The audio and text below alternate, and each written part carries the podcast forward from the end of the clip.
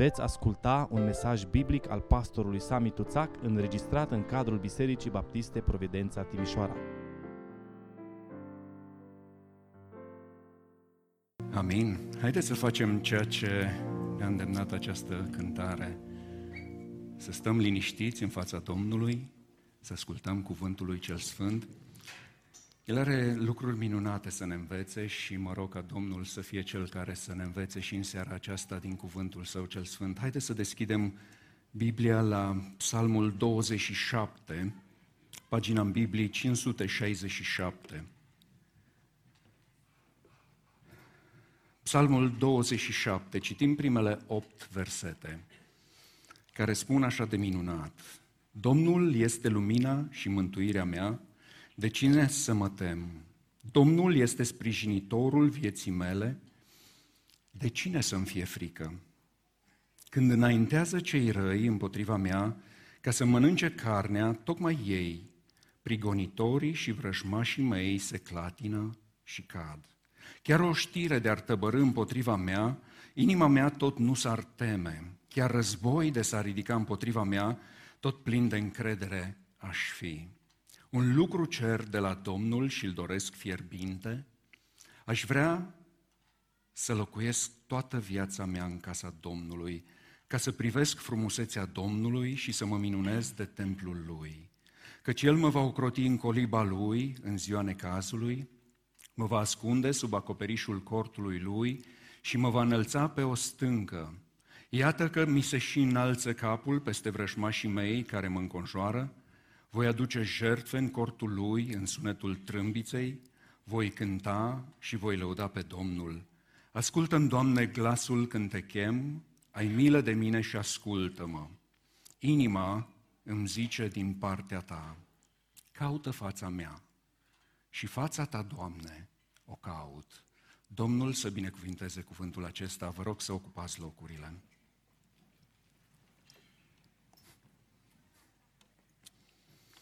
Vă mărturisesc că în urmă cu o lună, când uh, i-am dat tema predicii pentru seara aceasta a lui Sami, uh, nu mi-am închipuit uh, că predica va fi rostită în contextul în care ne aflăm de câteva zile.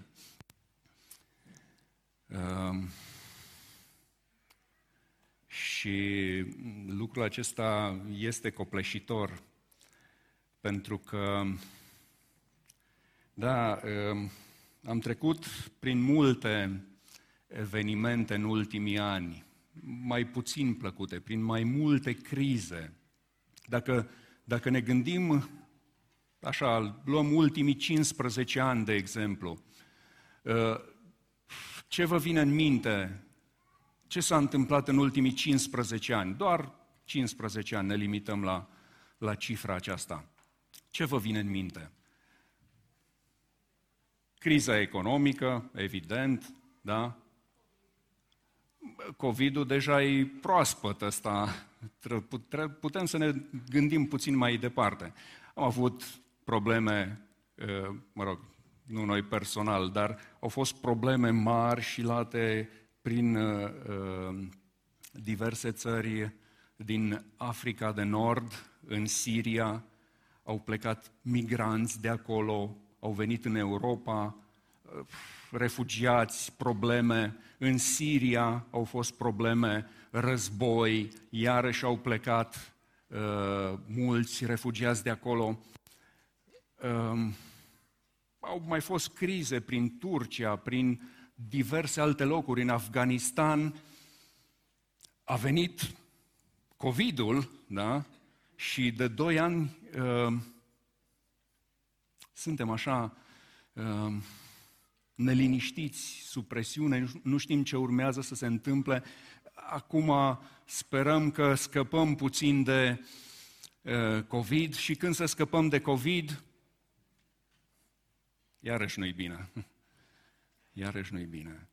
Uh, problema e că vorbim acum de război, și vorbim de război la granițele noastre, nu mai departe.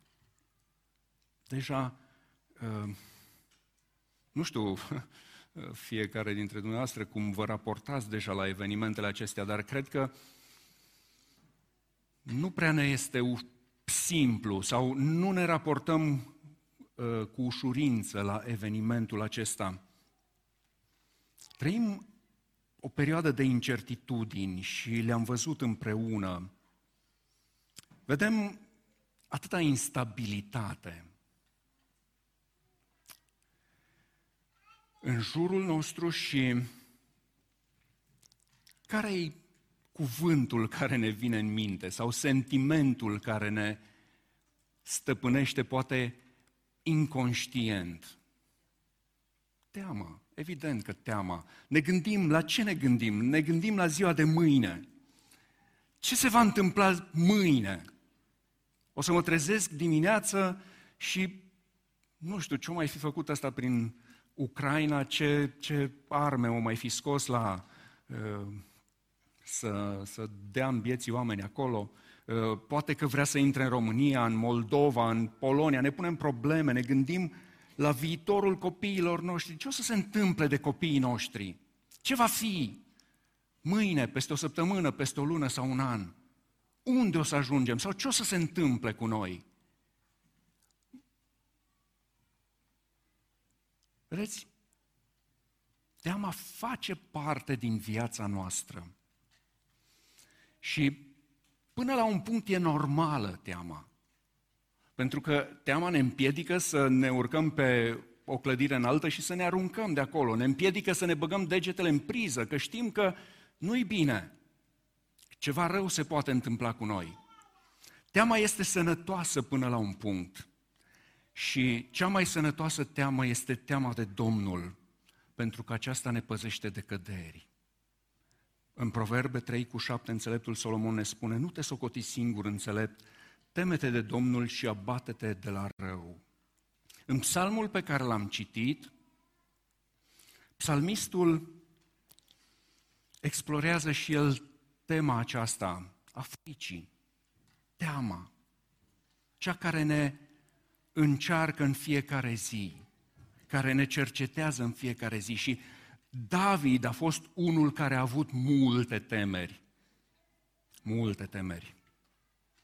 A fost hăituit de împărat, a fost urmărit pentru a fi omorât, um, a trecut prin mari amenințări, prin crize mai mari și poate mai multe decât oricare dintre noi am experimentat de-a lungul vieții.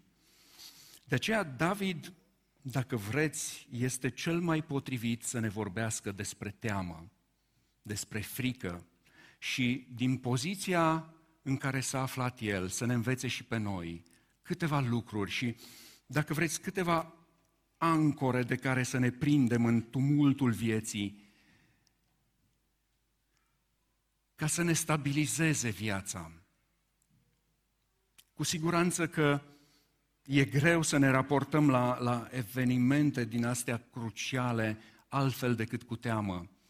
Dar câteva ancore pe care le găsim în textul acesta pot să ne, să ne stabilizeze viața și să ne facă să privim cu încredere ziua de mâine. Și haideți să ne uităm împreună în textul acesta și David începe așa de minunat psalmul acesta. Domnul este lumina și mântuirea mea. De cine să mă tem?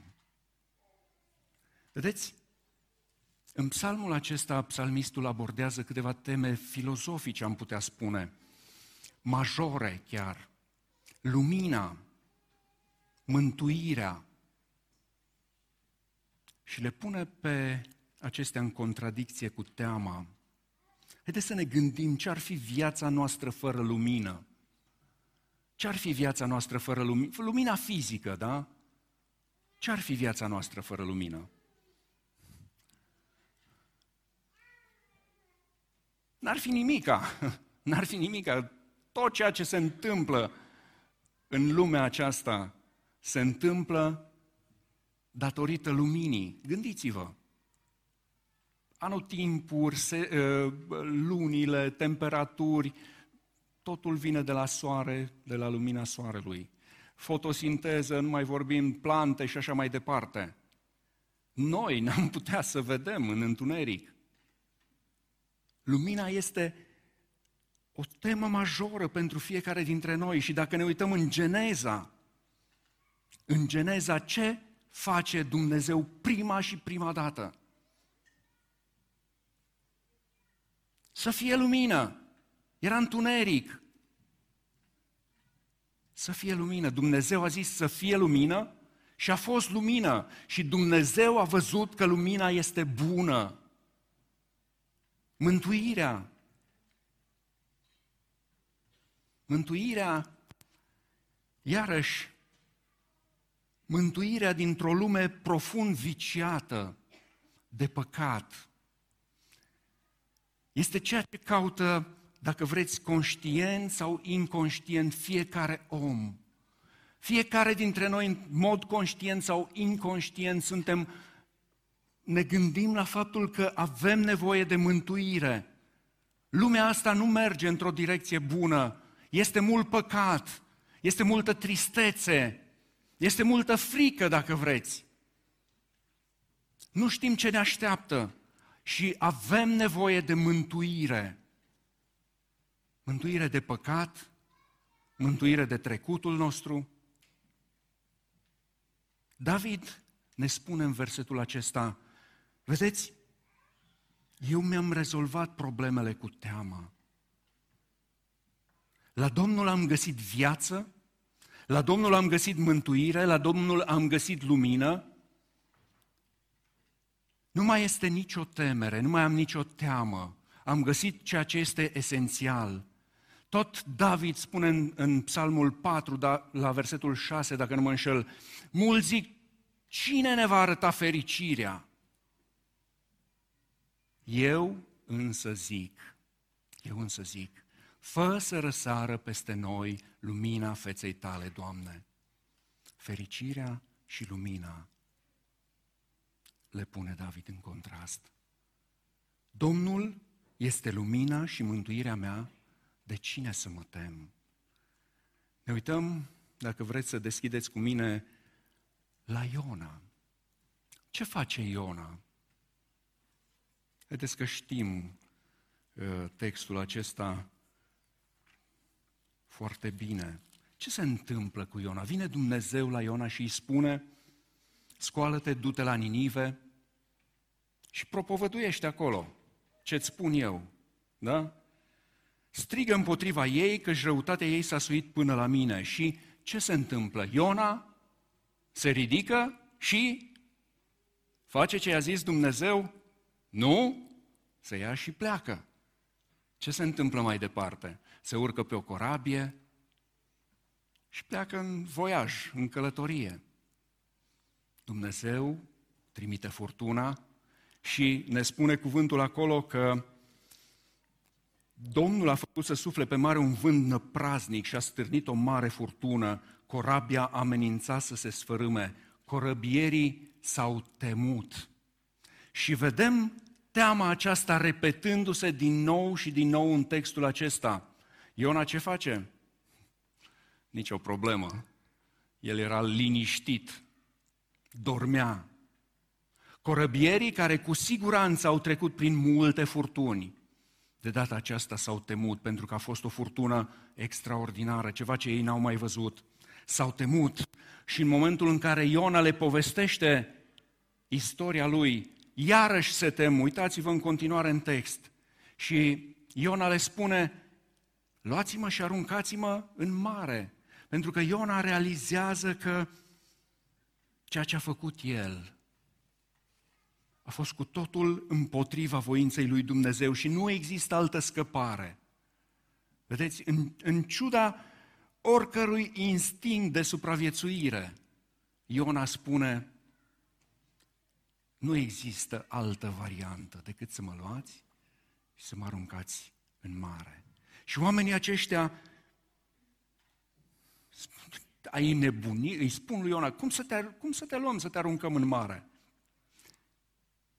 Furtuna e mare, riscă să scufunde corabia, evident că au făcut ceea ce Iona le-a zis.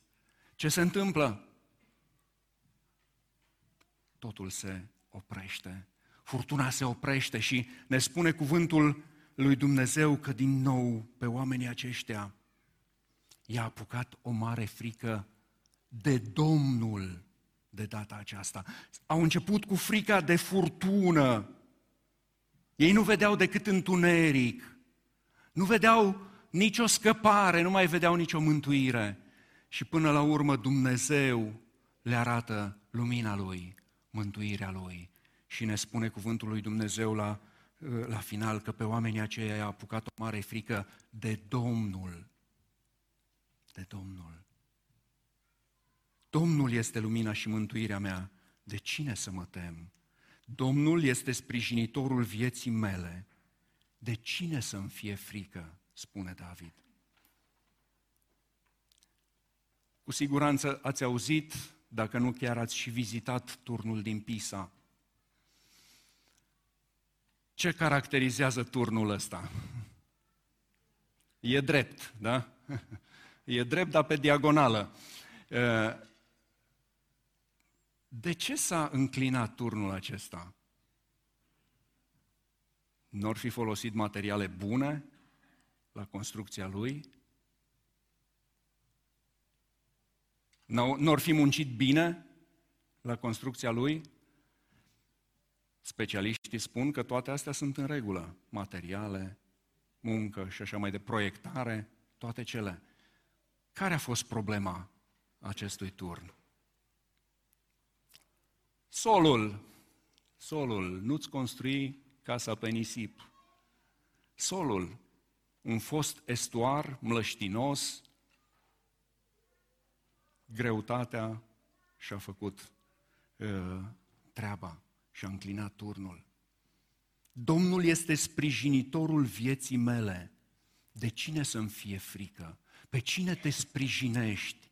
Cine este sprijinul vieții tale atunci când treci prin furtuni, atunci când treci prin momente grele, atunci când începi să te înclini, să te îndoi? Cine, pe cine te sprijinești? Care este temelia noastră? Dacă ne uităm la Iosif și la frații lui în Geneza, știți toată istoria, cum îl vând, cum ajunge Iosif în Egipt, cum ajunge prim-ministru, cum se întâmplă tot ceea ce se întâmplă, cum își aduce familia în Egipt și la un moment dat, ce se întâmplă? Moare tatăl lor. Tatăl lor. Care era temelia fraților lui Iosif? Tatăl lor. Pe el se sprijineau să, să-i păzească. Iosif e prim-ministru imperiului cel mai grozav din lumea întreagă. Păi ăsta o să ne facă praf în momentul în care moare tatăl nostru. nu e așa? Dacă ne uităm în Geneza 50, după ce moare tatăl lor, vin la Iosif, știi? Tatăl nostru, pe când era în viață, a zis așa și așa, să, na, să ierți păcatul, fra... N-aveau nicio temelie, n-aveau niciun sprijin. Ce le spune Iosif, cel care se sprijină pe stânca viacurilor, cu siguranță voi ați vrut să-mi faceți rău. Ați greșit față de mine. Ați păcătuit împotriva mea, cu siguranță. Dar, dar este un dar aici, nu depinde de voi, nu depinde de mine, depinde de Dumnezeul cel atotputernic care poate să schimbe răul într-un mare bine. Voi ați vrut să-mi faceți răul, dar viața mea se sprijină pe Dumnezeul cel atotputernic. Tot în vechime ne uităm la poporul Israel care este în fața Mării Roșii. Vin egiptenii, se văd în zare, Marea Roșie, egiptenii ce au zis? Suntem gata. Suntem gata. Moise ne-a adus aici să ne omoare egiptenii aici. De ce nu ne-ai lăsat în Egipt? Care era temelia lor? Ei doar asta vedeau, ceea ce izbește ochiul. Moise însă spune în Exod, la verset, ă, capitolul 14, la versetul 14, Domnul se va lupta pentru voi, dar voi să stați liniștiți. Doamne, cum să stăm liniștiți? Uite egiptenii acolo, uite aici Marea Roșie, cum să stăm liniștiți? Domnul se va lupta pentru voi. Voi să stați liniștiți.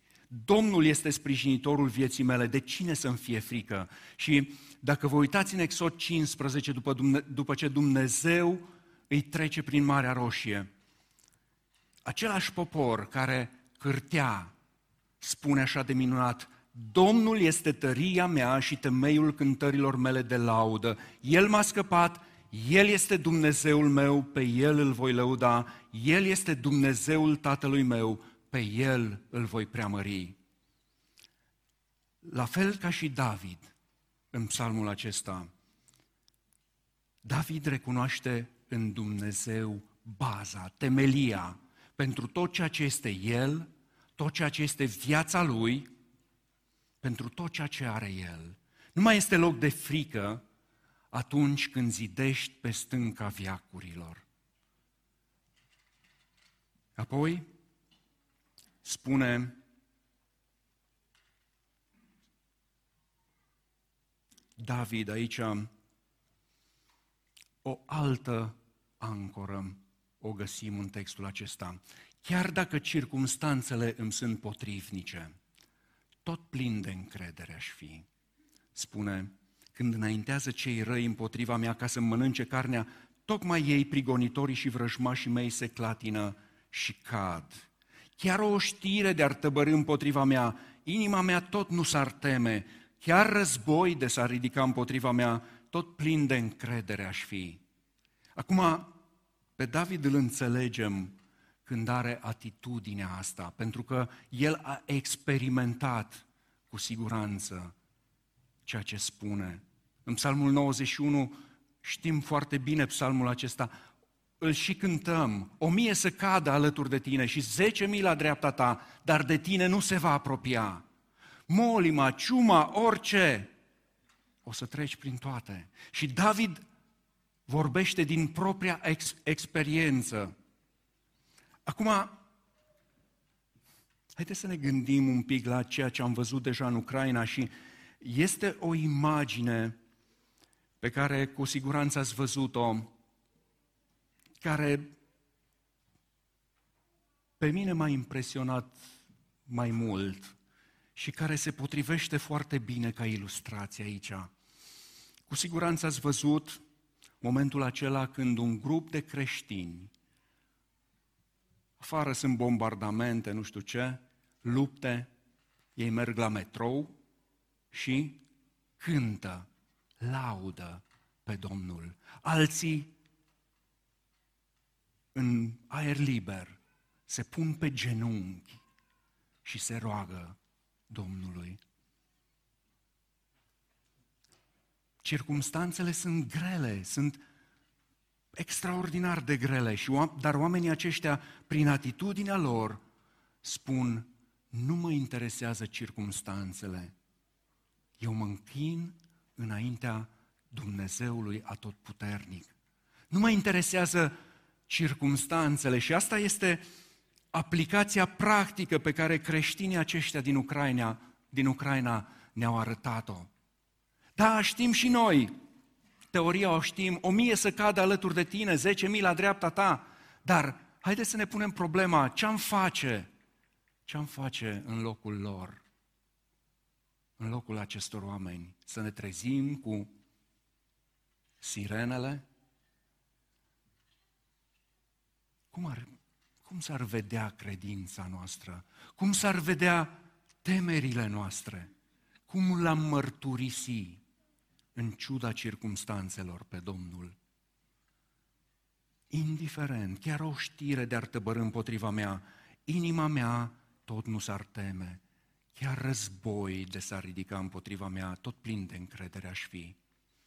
O, de câte ori n-am spus cuvintele acestea și le-am citit și le, poate le știm pe de rost, Dar acum când războiul s-a apropiat de noi,